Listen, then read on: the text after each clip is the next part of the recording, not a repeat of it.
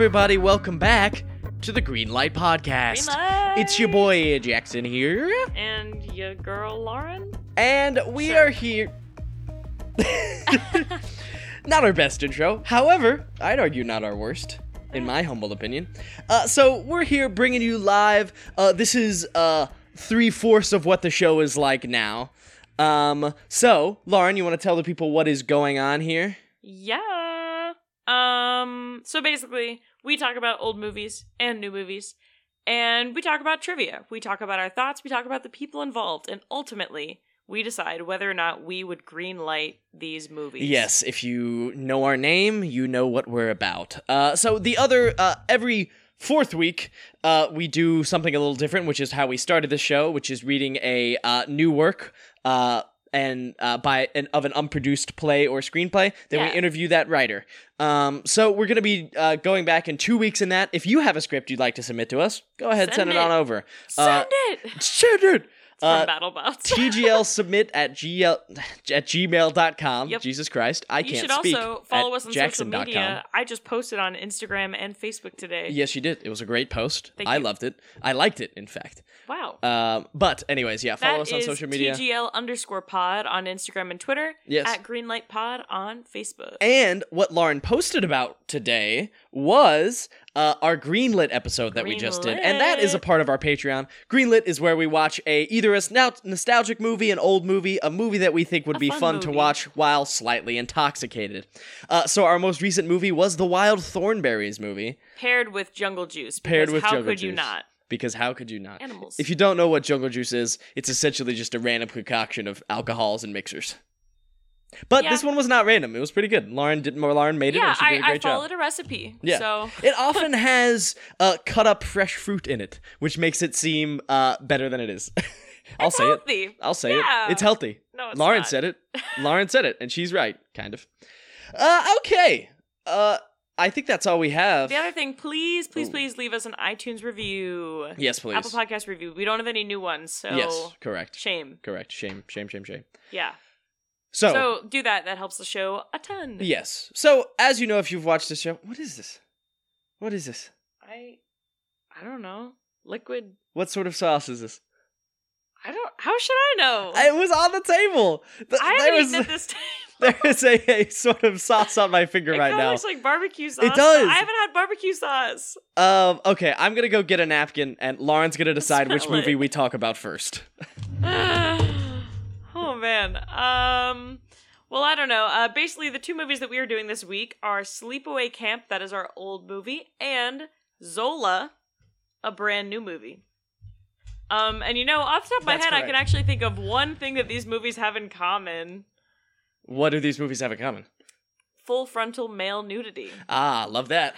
Gotta Yeah. love that. Uh, well, uh, a slight spoiler there in Sleepaway Camp, but we won't say why. That's a slight spoiler. Yeah, I act- I'm pretty it's sure. a spoiler without the why, I think. have you had a salad lately up here?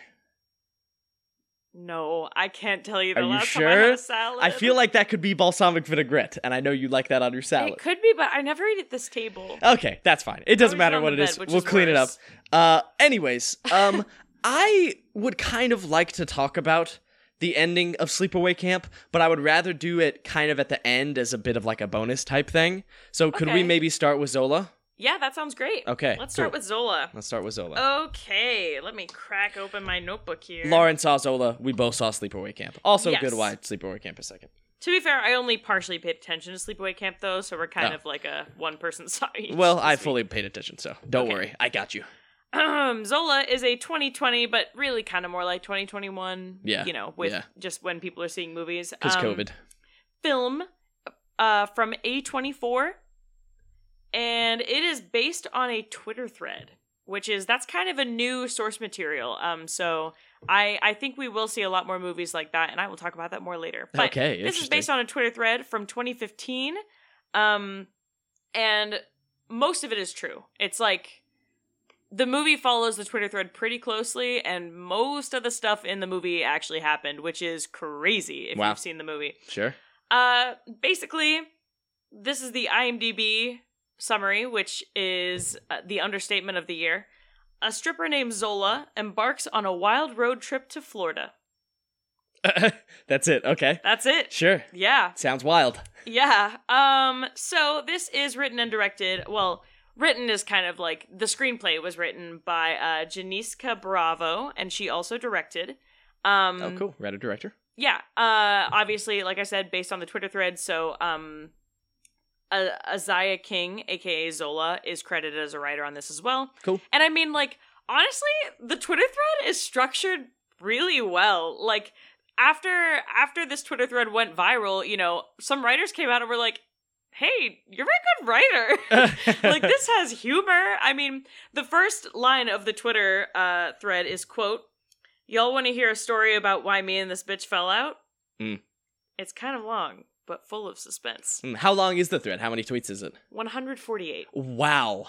It's a long thread, but wow. it is That's worth a novel. It. I read this thing like when the movie around the time the movie was announced and I saw the trailer, I was like, based on a Twitter thread, I have to read it. And I read it and it was like 2 a.m. and I was hooked. Wow. I mean, it's That's insane. I highly recommend you read it. Okay. Yeah, Honestly. sure. um anyway, and honestly, I'll talk about this more later too, but I'm glad that I read it before seeing the movie. Okay. Um just cuz there are some things that don't really get close closure Okay. in the movie. Sure. Um anyway, like I said, um this director has actually directed a lot of theater um as Oh, well as film. Uh I she some has theater. directed episodes of Atlanta and Ooh. Dear White People. Nice. Um and then this. Like that's kind of uh, you know a little bit of uh, quite a bit of theater, a little bit of TV and then this. Wow, um cool. and she's also writer director, so good for her. Yeah. Um, Aziah King, like I mentioned, she is Zola. She is the writer. She also did um, a month after the Twitter thread was published and went viral. She did kind of like a tell-all big article with um, Rolling Stone. Hmm. Uh, you know where she kind of like went in more depth about some things, clarified some things. Um, so that article was also used as source material for this film, and that writer was credited as well as a writer. Cool. Okay, uh, so this is an A24 film. A24. So let's talk about A24 a little bit. Um, so if you don't know A24, you should. They started as A24 Films. They were fou- it was founded by Daniel Katz, David Fenkel, and John Hodges. Um, basically, they started in 2013. Um, some of the some of their early films were things like Spring Breakers, um, but they really kind of got the ball rolling when they got the rights to things like Room, starring Brie Larson, Mm. Ex Machina, Big one. I can't read my writing. The Witch. My favorite. um, stuff like that. They have also done lots and lots of other things like the Oscar winning Best Picture, Moonlight. oh, nice. Yeah. Um, and by the way, most of this information I got from Wikipedia because their website has very little on it. Like the about page, Bad website. blank. The awards page, it says coming soon. Really? yeah. That's so weird. I was like, this is a major company. I wonder if they What like is this? redesigned are redesigning it or something. Maybe I don't know, but anyway, here's some of the other films. Uh, Eighth Grade, uh, Skin, who we actually that is an uh Oscar-winning short, and we do know one of the producers on that, Andrew Carlberg. Yes, we do. Shout out Andrew. Um, The Last Black Man in San Francisco, The Lighthouse, Waves, Uncut Gems, which is actually very aesthetically similar to this movie. Oh, really? Uh, The Green Knight, which we are going to see soon, and Yes. The Lamb, which is coming out soon. Yes. Yeah. Uh, another, there were, looking at this list, there were actually a lot of things that they made that I didn't know they made. Like, I didn't know that they had anything to do with Spring Breakers. Yeah. Um, I also didn't know they had anything to do with the Bling Ring, which What is that? I don't know if you're familiar. It is, uh, one of Emma Watson's post Harry Potter films. Oh, interesting. I did not know um, about but it. it is based on a true story. Honestly, similar vibes to this now that I think about it. But it's a bunch of teenagers who rob celebrities' homes Oh, cool. in California Heck yeah. um, steal all the designer luxury products. Anyway, um, they have become huge lately. Um, they have a ton of Oscar nominations, Oscar wins, like just tons of awards, and they're like kind of the big name in filmmaking right now. Honestly, Yeah. Um, I mean, and they come out with tons of content every year, like eighteen to twenty films. It's kind of wild. Um, between their shorts and features. Sure. Um, they also have some. Oh, oh. Uh, what was I gonna say? Oh, yeah. They also have some TV shows going on, uh, including Euphoria. So that's a pretty. big Oh, one. gotcha. Yeah. I'm getting a, a similar vibe. I feel like. Oh Like, yeah. I feel like oh, they yeah. have an aesthetic. Definitely similar A24. vibes. They really Yeah. do. It's all weird. Yeah, yeah. Um. Anyway. yeah, I was losing What's my up, train of babe? thought. Sorry about that. I'm having a tough night. I don't Yeah, it's okay. I had a big old, uh, I had a big old Mr. Pibb at the movie theater, so I'm a little woo. I guess. Mr. Pibb, classic. yeah. um. Anyway, let's talk about some of the other people involved in this. Some of the Let's actors. So Taylour like Paige played Zola. Um. She got her big big break pretty recently. So her two biggest things that she's done by far is this and uh, she was a supporting character in Ma Rainey's Black Bottom, which had Oh, you know yeah. a ton of Oscar buzz this past year. hmm Um, she actually was nominated for an Image Award for that for Best Supporting Actress. Um, she was on an episode of Grey's Anatomy. Um, but yeah, I mean, a lot of the other credits that she has, I haven't really heard of. So I think this year is kind of like her big break. So good for her, Taylour Paige. That is good for her. Um, Riley Koff, I believe is how you pronounce her name. It's K E O U G H. Um, she was on an episode of Riverdale. Uh, she was second billed in, in another A24 film called Under the Silver Lake, another one of their kind of earlier movies. She was fourth billed in It Comes at Night. I don't know if you ever saw that. I did not. I know you hated it. I did hate it. Sorry, spoilers, but I hated it. It's not a It was- spoiler. well, I mean, it was kind of like I think it was trying to do, even though it hadn't come out yet, a quiet place kind of vibes. It was another like, oh, there are these we don't know if it's a creature or an illness or we really don't know what it is, but it's a little bit like apocalyptic, people kind of sheltering in their homes, Sure. um, trying to like see if they can take other people in. But it's like my biggest complaint is that we never see what comes at night, you know? Sure. And like not that you have to see the monster, but you at least need to kind of know what it is. sure. anyway, That was a spoiler. sorry. Uh, she was in Mad Max Fury Road, billed pretty high as capable. Uh, she was in a Justin Timberlake music video, TKO. She Oh, was also in good song. Magic Mike, that was her third credit, and uh, The Good Doctor. nice. So good stuff for Riley Koff, maybe. Uh, Nicholas Braun, he played Derek. Um, oh, and by the way, sorry, Riley Riley Koff was uh, Stephanie, who in real life her name is Jessica, but she is, if you've seen the trailer, she is the white girl. Um, Nicholas Braun was Derek, so Stephanie slash Jessica's boyfriend. Hmm. Uh, he is best known for his uh, pretty major role in Succession. He's Greg, but he started as a DCOM star. Did he really? he was in Sky High, which you would recognize him from Sky High for sure. He's the like Really? tall, lanky guy, Nicholas Braun. Yeah. Huh. Um, he was in Minutemen. Oh wait. Oh, I know this kid. Oh yeah. Yeah, yeah, yeah. Oh yeah. He was in Princess Protection Program, starring Demi Lovato and Selena Gomez. He was in The Secret Life of the American Teenager. Uh, a lot of Cold Case. He was in Prom, and he was in The Perks of Being a Wallflower. Nice. So good stuff. He definitely has a type, and from what I understand, he is like that in real life. Okay, sure. so good for him. Uh, Colman Domingo. Weirdly enough, on IMDb, he was billed pretty low, but he's definitely the fourth biggest role. So he's like the pimp, basically. sure. Um, I've heard of Colman Domingo. I think. his name is X in this. In the thread, his name is Z. I think they didn't do Z because people confuse Z with Zola. yeah, yeah. Fair. Not the same person, obviously. Um, so he was also in Ma Rainey's Black Bottom. Uh, he was in Euphoria. Mhm. He was in the new Twilight Zone series. Um, he was in If Beale Street Could Talk. He was actually in BoJack Horseman. Oh, Uh, he was Eddie the Fly, who I have not gotten to yet. I think he's only in like one or two episodes, maybe. Okay, okay. Uh, he was in Lincoln. He is actually a Tony nominee for the musical The Scottsboro Boys, which that Oh. seems like something that maybe shouldn't be a musical, but mm. um, apparently he went to high school with Will Smith. oh, So that's, that's cool. kind of crazy. That is crazy. and he was also an aerial performer in a traveling circus Wow, that's for a cool. while. Multi talented. This stuff did not end up in the two truths and a lie. Only Okay. because the two truths and a lie is kind of crazy too. Okay. Okay. Um. Yeah, this is gonna be actually kind of short for me. Uh. So let's get into my thoughts. Okay. So, like I said, I did read the Twitter thread. Um. I do kind of want to talk about some of the differences. So, like I said, this did stick to the Twitter thread pretty closely. Yeah. Do you have a little more description of like what? Oh, the sure, general like plot, plot is- synopsis. Yeah, yeah, yeah, Yeah. Okay, okay. So basically, sorry.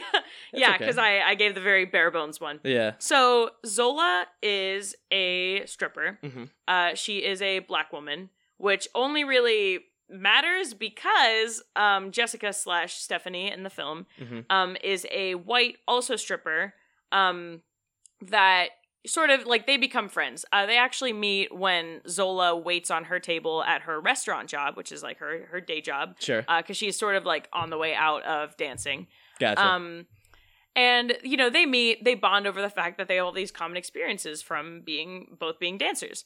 Um, and they bond. Uh, Stephanie slash Jessica suggests out of the blue, only a couple days after they met, like, "Hey, my roommate is gonna go down to Florida. Uh, one of my friends used to dance at this club there in Tampa. She made like five grand a night. You want to come?" And she said, "Sure."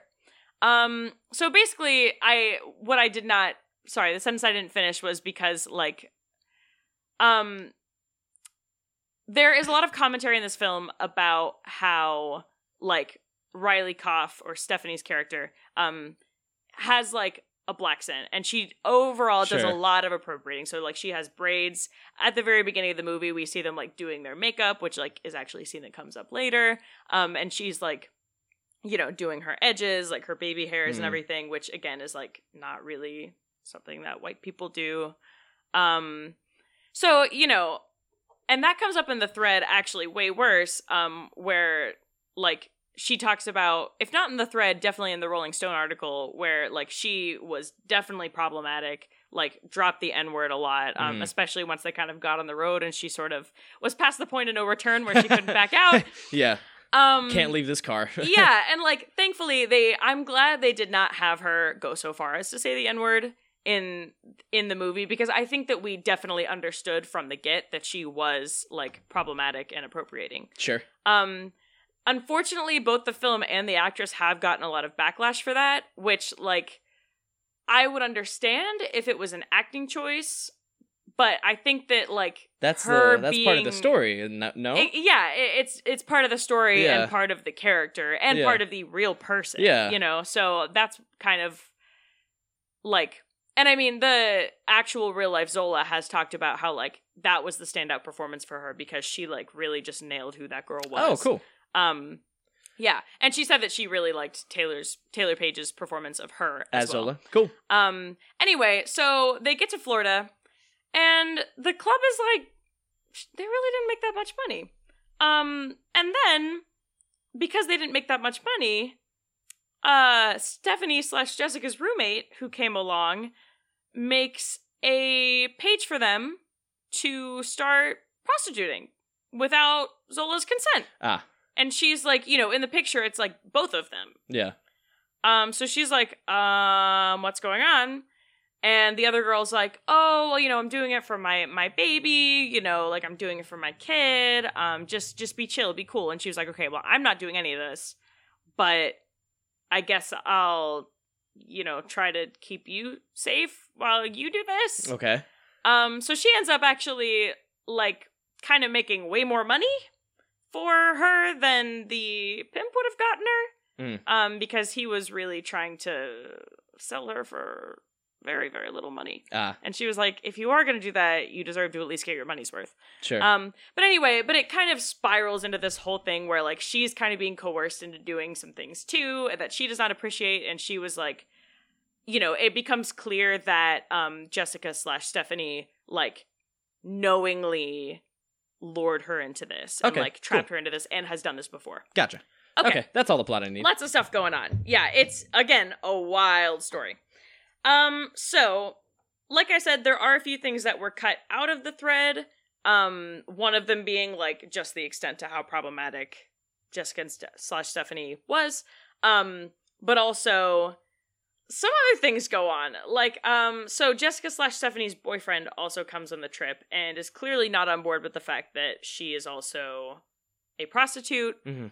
um he has a lot of kind of like emotional issues that come to light on this trip that again Zola was not aware of or on board with um and yeah I won't spoil it but it sort of comes to a head in something that um while I think a lot of like this is coercion and non-consensual there is one thing that happens in the thread that is definitely not consensual that did happen in real life that um, I am glad that they did not include in the film Okay. because I think that would have kind of crossed a line. Um, there is a lot of nudity in this, Makes sense. But- Strippers. not from the women. Oh, interesting. I mean, we see a lot of skin, but there's no actual nudity, I would Hmm. say. Like, you see, you know, you see them in like G strings, you see butts, but um you don't see anything that, you know, yeah, I mean, you don't see anything that you Okay, like sure. legally couldn't show on the street, I guess is what I'm saying. okay. Um, however, like I said earlier, you do see full frontal male nudity multiple times, and I was kind of like, ah, From are there male strippers in this too? Is that from what the they're? clients. oh, interesting. Okay. Uh, and they're not attractive men. ah, good. Which, like, you know, I don't know. On one hand, I'm like, okay, maybe this is equity. You know, maybe this is like, finally. I guess I appreciate that they're showing this and not the women, but I also really don't want to see that either. yeah. um, you know, it's like I think that, From these ugly men. and especially like the very first uh man that comes in, we see a lot of the lead up. And I think part of it is like we're supposed to feel Zola's discomfort because she's Sure. there and having to like sit through this. yeah. But I also think I could have gotten it without quite so much. Sure. Sure. I was like, okay. um, but yeah, I think that like this, similar to a lot of A24 films, it does really make you sit in that discomfort. Mm. Um, yeah.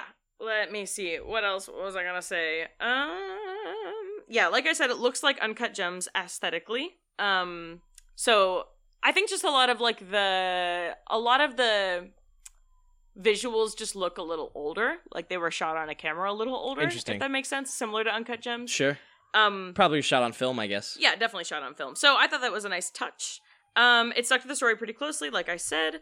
Um, it's had a good amount of critical success so far, um, but not a ton of box office success. So its budget was five million. So far, it's made back four point seven million.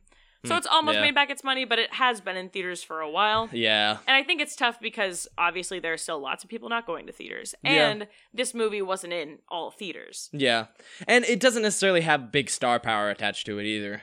Right. Yeah. And it's like in. it was a viral thread. I do think that most people know that line like you want to hear a story about how we fell out, you know, like Sure. I do think that line has been used as a meme a lot, but I don't think that the story has as much widespread popularity now. Yeah. Um let me see. Yeah, um the only other thing I really want to talk about with this is that I do think it is really interesting and original to base something on a Twitter thread. Because we see like I do feel like I've seen a million times now the thing where it's like, "Oh, we're texting and little bubbles pop up on the screen." Yeah. And, you know, and like while they did have a lot of the notification sounds, I actually like that they didn't have the text bubbles pop up on the screen because it was told through the story of like, you know, this is a Twitter thread. Yeah. Like only vaguely. They didn't reference it that much. I was gonna say, is it referenced in the movie that it's At based the off a Twitter beginning, thread? it says okay. it's based on a Twitter thread, but they use it as a way to be like almost like she's talking to camera a little bit. okay, But sure. not not really. It's like when they're texting, they're like talking to their phones and you're seeing a close up of their face Gotcha. rather than seeing the bubbles come up. Okay. which I like better. Um, and then every once in a while, it's usually from like pretty far away. It'll be like something gross is happening in the foreground, and then in the background, you see Zola just kind of spike the camera. It's Oh. it's very much Jim from The Office. Sure. Um, you know, so like there were those moments that kind of reminded us that like this is a story. Yeah, sure. You know, Okay. like this is sort of a little bit removed. Yeah. I guess. Um, yeah. The only other thing I guess I want to say is that, like I said before, um, this movie ends with Zola very much still in danger. Hmm, okay. And like because it is a thread, granted, we don't get a lot of like the aftermath of this in a thread in the sense of like, hey, this guy went to jail and Sure. this is what happened to this person. Yeah. I I did get home safely. Um but like because we know it's a threat in the movie, we know that she made it out okay. We know that she's not tweeting this from, you know, the car still with these people. She is looking Sure. back on it yeah. but it still ends very much at the height of things. It feels like it ends at the end of Act Two of the movie. Interesting. And they definitely had time for Act Three because the movie itself, I mean, from the time it started to when the credits started rolling was like an hour 15. Wow. So it was very short and they definitely had more time. Yeah. Um so yeah. I feel like I am all over the place tonight. I'm sorry. Unlistenable. it's okay. Um, Only a little. uh, but anyway, as a whole, I would greenlight this movie. I would appreciate some changes to the ending. Sure. Um, and I know from like a production standpoint, again, hasn't really made its money back yet, but I do think it is. Even though it hasn't made its money back, I think this movie will become the blueprint for many other movies because I think we're going to start seeing a lot more movies that are based on like social media beef Okay. Sure. that aren't unfriended. Fair. Though unfriended So- is good. But um, but yeah, I as a whole, I did enjoy this movie. So go see it, make it earn its money back, I guess. Uh, do you want to do two truths and a lie now? Sure. Um okay, so these are actually about people involved. in Okay. Uh, I'm gonna be totally guessing. cool. Truth number one. Um, Taylour Paige was in High School Musical three as a featured dancer. Which one's Taylour Paige? Zola. Oh, her, uh, her herself actually, or the actor? Oh, sorry, the actor. Okay, the okay. actor. She played Zola. Gotcha. Okay. Truth number two. Yep. Riley Koff, who is Jessica slash Stefani, is Elvis's granddaughter. Okay. And truth number three James Franco was originally attached to direct, produce, and star in this film. So I assume he would have been um, the boyfriend Yeah. because the the pimp guy was like definitely a black guy canonically, Okay. canonically like the Twitter thing. Um, I'm gonna say the first one. I don't think she was a featured dancer. She was. She was a featured dancer in I Want It All in High School Musical 3. Nice. What was the lie? Shoot, I didn't write a lie. What? oh no! I just realized that now. I wrote three truths. I'm sorry. you are all over the place tonight. What's going on? I don't know. What's going on? I guess I've just had a lot of caffeine. I don't know. Uh, drunk on Mr. Pibb over here. This is worse than the greenlit. This is worse than the jungle juice. Might as well be talking happened. about wild thornberries I'm right sorry. now. That's okay. So I win that one, I guess we'll say. I just guess. by default. I can't believe I didn't write a lie. I'm sorry. It's okay. Part of the premise. You missed a bit of the premise there. well, that's three trivias. that is uh, just three three facts. Three truths. cool. I figured Oh wait, James- uh, uh, uh, one more trivia. Um, James Franco Enough was actually you. supposed to play Zola. enough with you. We're done with Zola. Move on, go see Zola. All right. We're moving on to a movie that has a very different vibe from Zola, from what I understand of what Lauren has told me. I'd say a different vibe. Yeah. Very different vibe. Sleepaway Camp, 1983 slasher film. Give you a brief summary of Sleepaway Camp. After a horrible boating accident kills her family, shy, sullen Angela moves in with her eccentric Aunt Martha and protective cousin Ricky. One summer, Martha sends the kids to Camp Ar- A- Arawak. Arawak. Arawak.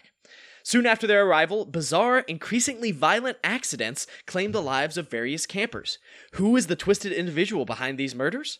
The disclosure of the murder's identity is one of the most shocking climaxes in the history of American cinema. And that's true. And uh, like I prefaced before this, I do want to talk about that because that's kind of a, a, a decent amount of what uh, I, I want to talk about. Uh, but what I think I want to do, do everything else, do two truths and a lie, then at the very end, give people a chance to, like, okay, you know, Be like, goodbye. I don't Yeah. want to hear spoilers. Exactly, exactly. But before we do, that that's pretty much Sleepaway Camp. You know, it's a, it's a classic '80s uh, teen camp horror movie. Uh, we got the campers, murders start happening. We got some counselors there too. It's fun. I'll talk more It's about it little as bit we of a whodunit. it. It's definitely a whodunit. It's 100% a whodunit, and I'll, I'll talk about that as one of the strengths of this movie, actually. But there, it, this movie has just really interesting people involved with it. Interesting because a lot of them, this was the main or only thing they've worked on. This movie is written and directed by Robert Hiltzik. You know what else he's written? Nothing. He's written Sleepaway Camp, this movie, and Return to Sleepaway Camp in 2008. He did not have any part with the other three sequels that happened. The other three Sleepaway Camp movies. It's a ghoulies situation. It is a bit of a ghoulie situation. He is now a partner in a New York City law firm. Pretty wild, I What? know. Yeah. Uh, so yeah, not much to say about Robert. Uh, I'll get a little bit into the background of how he wrote this movie and directed it, etc. But uh, that'll be a little bit later. Uh, let's just talk about who was in this movie briefly. Once again, kind of briefly. Uh, the star of this movie is Angela, uh, played by Felissa Rose. Um, so it's really weird. She's in roughly like 20 things on IMDb that are currently either in pre or post production, which I, I feel like I've never seen on an actor's page. It's just like so many things. And I don't know, Yeah, a lot like, of them how are much dated. time do you have? I know, a lot of them are dated 2020, 2021. Maybe, there are a lot like of shorts. one of those indie things where it's like, oh, I did this back in 2015 and it never came out. So that's it's very still possible. listed as That- like post production. That's definitely very possible because it seemed like she's kind of stuck in this horror genre her entire career. Like most of her credits are from horror films, and I just want to name a few of them. You won't know them, but I think they're funny names. Uh, films like Kill Giggles, A Nun's Curse, Casualty Friday at the Bev- New Beverly promo, Stalked by My Doctor: colon A Sleepwalker's Nightmare, Welcome to Hell, and My Uncle John is a Zombie. My Uncle John. I love the specificity That that sounds one. like a Goosebumps book. It really does. A lot of these sounds like Goosebumps titles. but there are many more that she's been in. Honestly, these are mostly from like the last five years. So like she has many more to choose from. But yeah, she's become sort of a horror star after this. Next we have uh, Jonathan Tiersten as Ricky, who is Angela's cousin. Uh, weirdly enough, Ricky took kind of a break from acting for about 20 years, 30 years. Hmm. Um, and returned. Actually, his first movie back after his break was Return to Sleepaway Camp.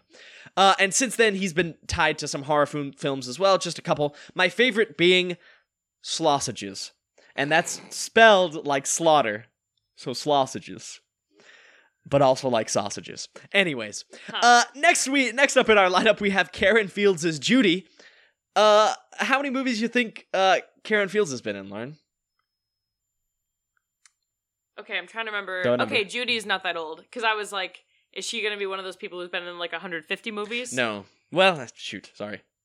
Uh, maybe she's been in just this one. she's been in two movies: Dang Sleepaway Camp and a short film called Judy that is about her character in Sleepaway Camp Huh. in in 2014.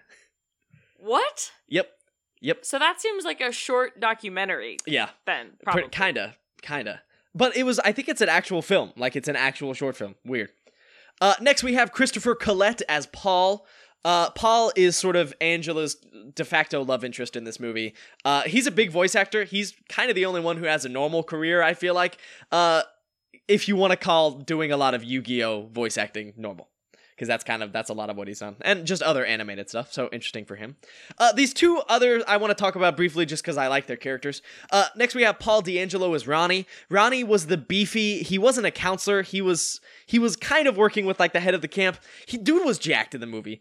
hundred percent. I want. I think he's a bodybuilder, but I can't find anything else about him besides his acting career. Because dude is massive. He like he he's just a big beefy lad. Hundred percent taking steroids because this was like the golden age of steroids. Oh, yeah. uh, but he's a beefy little boy. Uh, only has six credits to his name, including Return to Sleepaway Camp. Uh, ironically, that movie seems to kind of follow his character, which is weird because he's still at the camp. Not a lot of the original actors are in it besides him and Ricky, but uh, it's sort of him. He is at a different camp, and weird stuff starts happening. And it's like, man, this is like Camp Arawak. Weird stuff was happening there. And then finally, we have Frank Trent Sal- Saladino as Gino.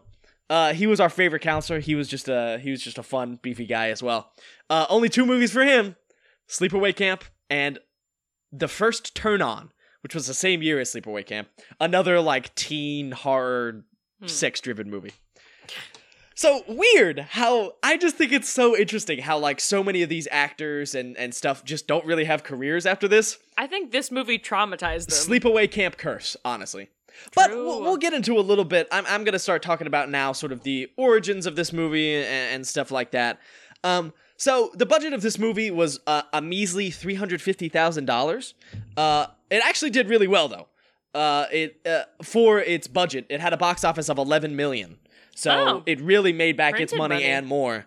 Um, yeah. I mean, that's like 33 times. Yeah, exactly. So a little bit about Hiltzik. Um, he actually wrote this script during film school and used his third year of film school to shoot it.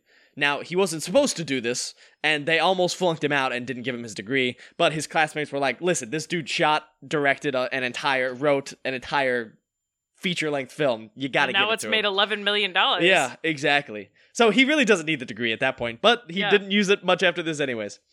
Um so that that's sort of just a little bit about this movie.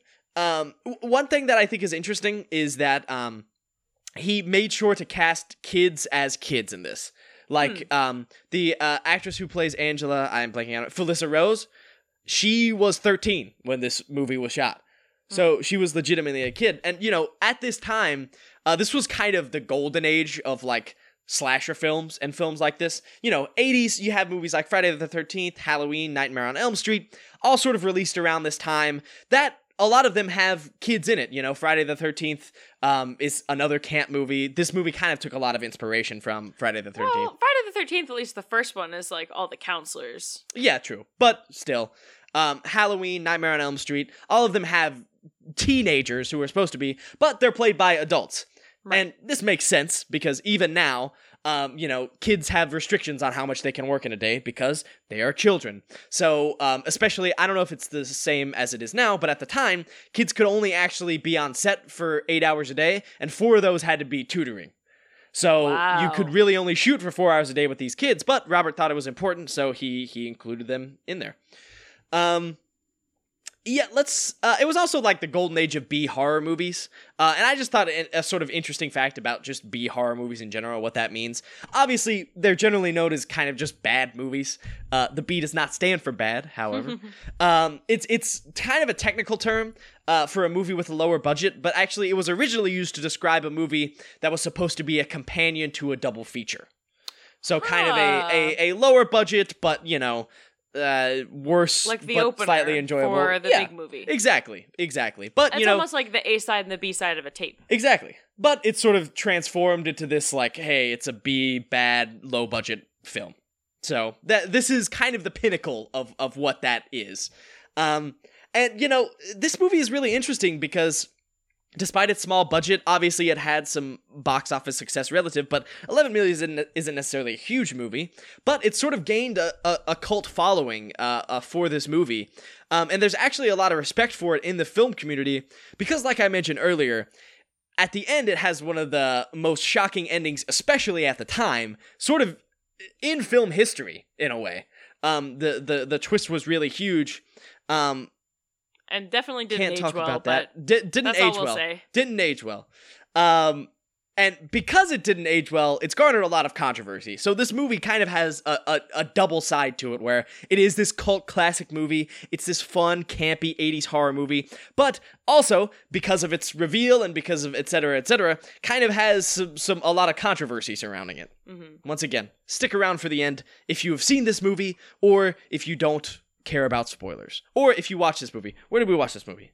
we Amazon. watched this movie. Uh, ah, yes. Amazon Prime. Uh, it's for free with ads, so you'll you'll have to go through a couple ads, but and they always put them at really inconvenient times. they did. It was it, was they put the final ad like right after the end shot, which the end shot is you know take away the problematic parts of the movie is incredibly haunting. I'm never going to forget that final shot. I'll that movie. agree. I'll agree with that. It is haunting, and not not and then even there was just like an ad, and Yeah, we were like, it "Ah, was- yeah. nervous laugh." nervous laughter, and then it comes back to the face. It was weird. It was Yeah, weird. to the credits. Yeah. Uh, so I think I'm gonna skip. Once again, gonna talk more about it after, but I'm gonna skip the rest of my thoughts and talk about my thoughts. Um, so putting the problematic points aside in this movie, I really enjoyed this movie. I gotta be honest with you. I think it's a good, fun, like campy 80s horror movie. And like, you know, I, I don't think we uh the the acting is whatever. Like you don't see this movie for the acting, but I actually think it it works having the actual kids as kids because it, it sort of makes these these moments uh, feel more real, feel a little bit funnier.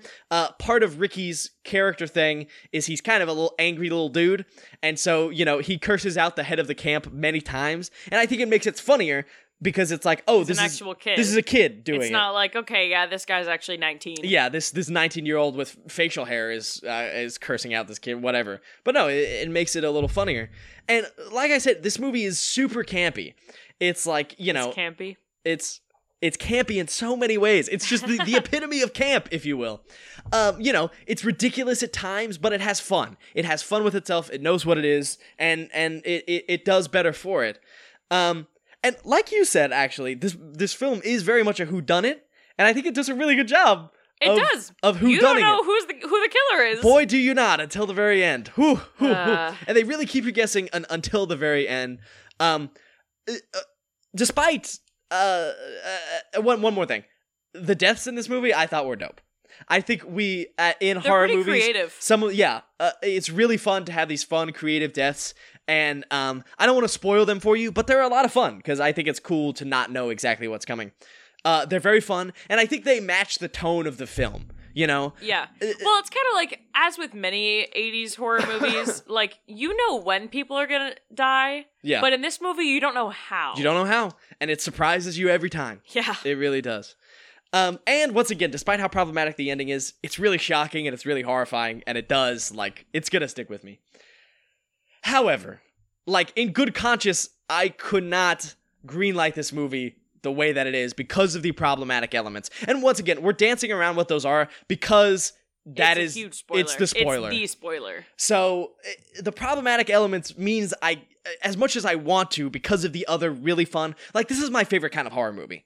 These like '80s kind of campy, but you know, still have some some good deaths, good scares, horror movies. This is my favorite kind of horror movie, and so it's tough for me not to want to greenlight it, but because of the problematic elements, I just can't. In good conscience, I can't. No, yeah. However, this doesn't. I don't think you shouldn't not watch the movie necessarily, because I think it is it is one of those movies in the lexicon of like. It- It's It not well necessarily done. yeah. It's not necessarily huge in pop culture, but I think it's a movie that's like it's worth seeing, and it has like you know, it'll stick with you. It does some things well. Yeah, it really does. It really does. So, two truths and a lie now Okay. before I release all of you who don't want spoilers. All right. I feel like everybody listening is going to be like, well, now I have to know what the problematic thing is. Right? exactly. Exactly. But I, I really do encourage you, if you're gonna watch this movie, avoid yeah. avoid this. Uh, come back to it. Come back. We'll we'll still be here, we promise. Okay. Give us an extra listening point. Truth number one. The actor who played Ricky actually didn't know how much he was going to have to curse, as it was downplayed by uh, the dire- writer director of the film. Uh, I after- believe that since he was a student. well, after seeing the movie, his mother was horrified and denounced the movie outright. Fact number two the movie was shot in early fall. It was set in midsummer. So the crew often had to spray paint the le- spray paint the brown leaves and spray paint the grass green to keep the continuity. Sorry, had to had to spray paint the leaves that were brown and the had to change the grass to green. If that makes sense. okay. Had to make him look more like summer. Yeah. Fact number three. Felissa Rose, who played Angela, and Jonathan Tiersten, who played Ricky, developed a romance during filming, but broke up soon after. He was 17 and she was 13 at the time. You know, part of me feels like they could have had a romance, but I also feel like I know you said she was 13, Mhm. but I'm not sure if you're lying about his age right now. Okay. Um So I'm going to say something about that one is untruthful and the third one is the lie. Okay. Final answer? Yes. Eh, No. that is true, which is kind of creepy, actually. Yeah, that is creepy. Uh, it's actually the first one. Uh, really? Yeah, the actually part of Ricky's audition, it was an unconventional audition. It was all the cursing? He had him curse him out. He had the actor who played Ricky curse him out. Because he was like, I need to know you're comfortable with it. Yep. You know, Kind that's kind of cool, actually. Kind of fun. Kind of fun. I don't hate it. I don't hate And it. honestly, I don't know how comfortable I'd be doing that if someone asked Yeah. me to do that. It'd be So interesting. I- It'd be that might catch me off guard too. Yeah, good for you, Ricky. Jonathan, good for you in that. Weird that you were 17 dating a 13 year old. Yes, that's not cool. Okay, so for most of you, this is going to be the end of our show. If you don't want to hear the spoilers, if you don't want to stick around, thank you for listening. Yeah. We really appreciate you.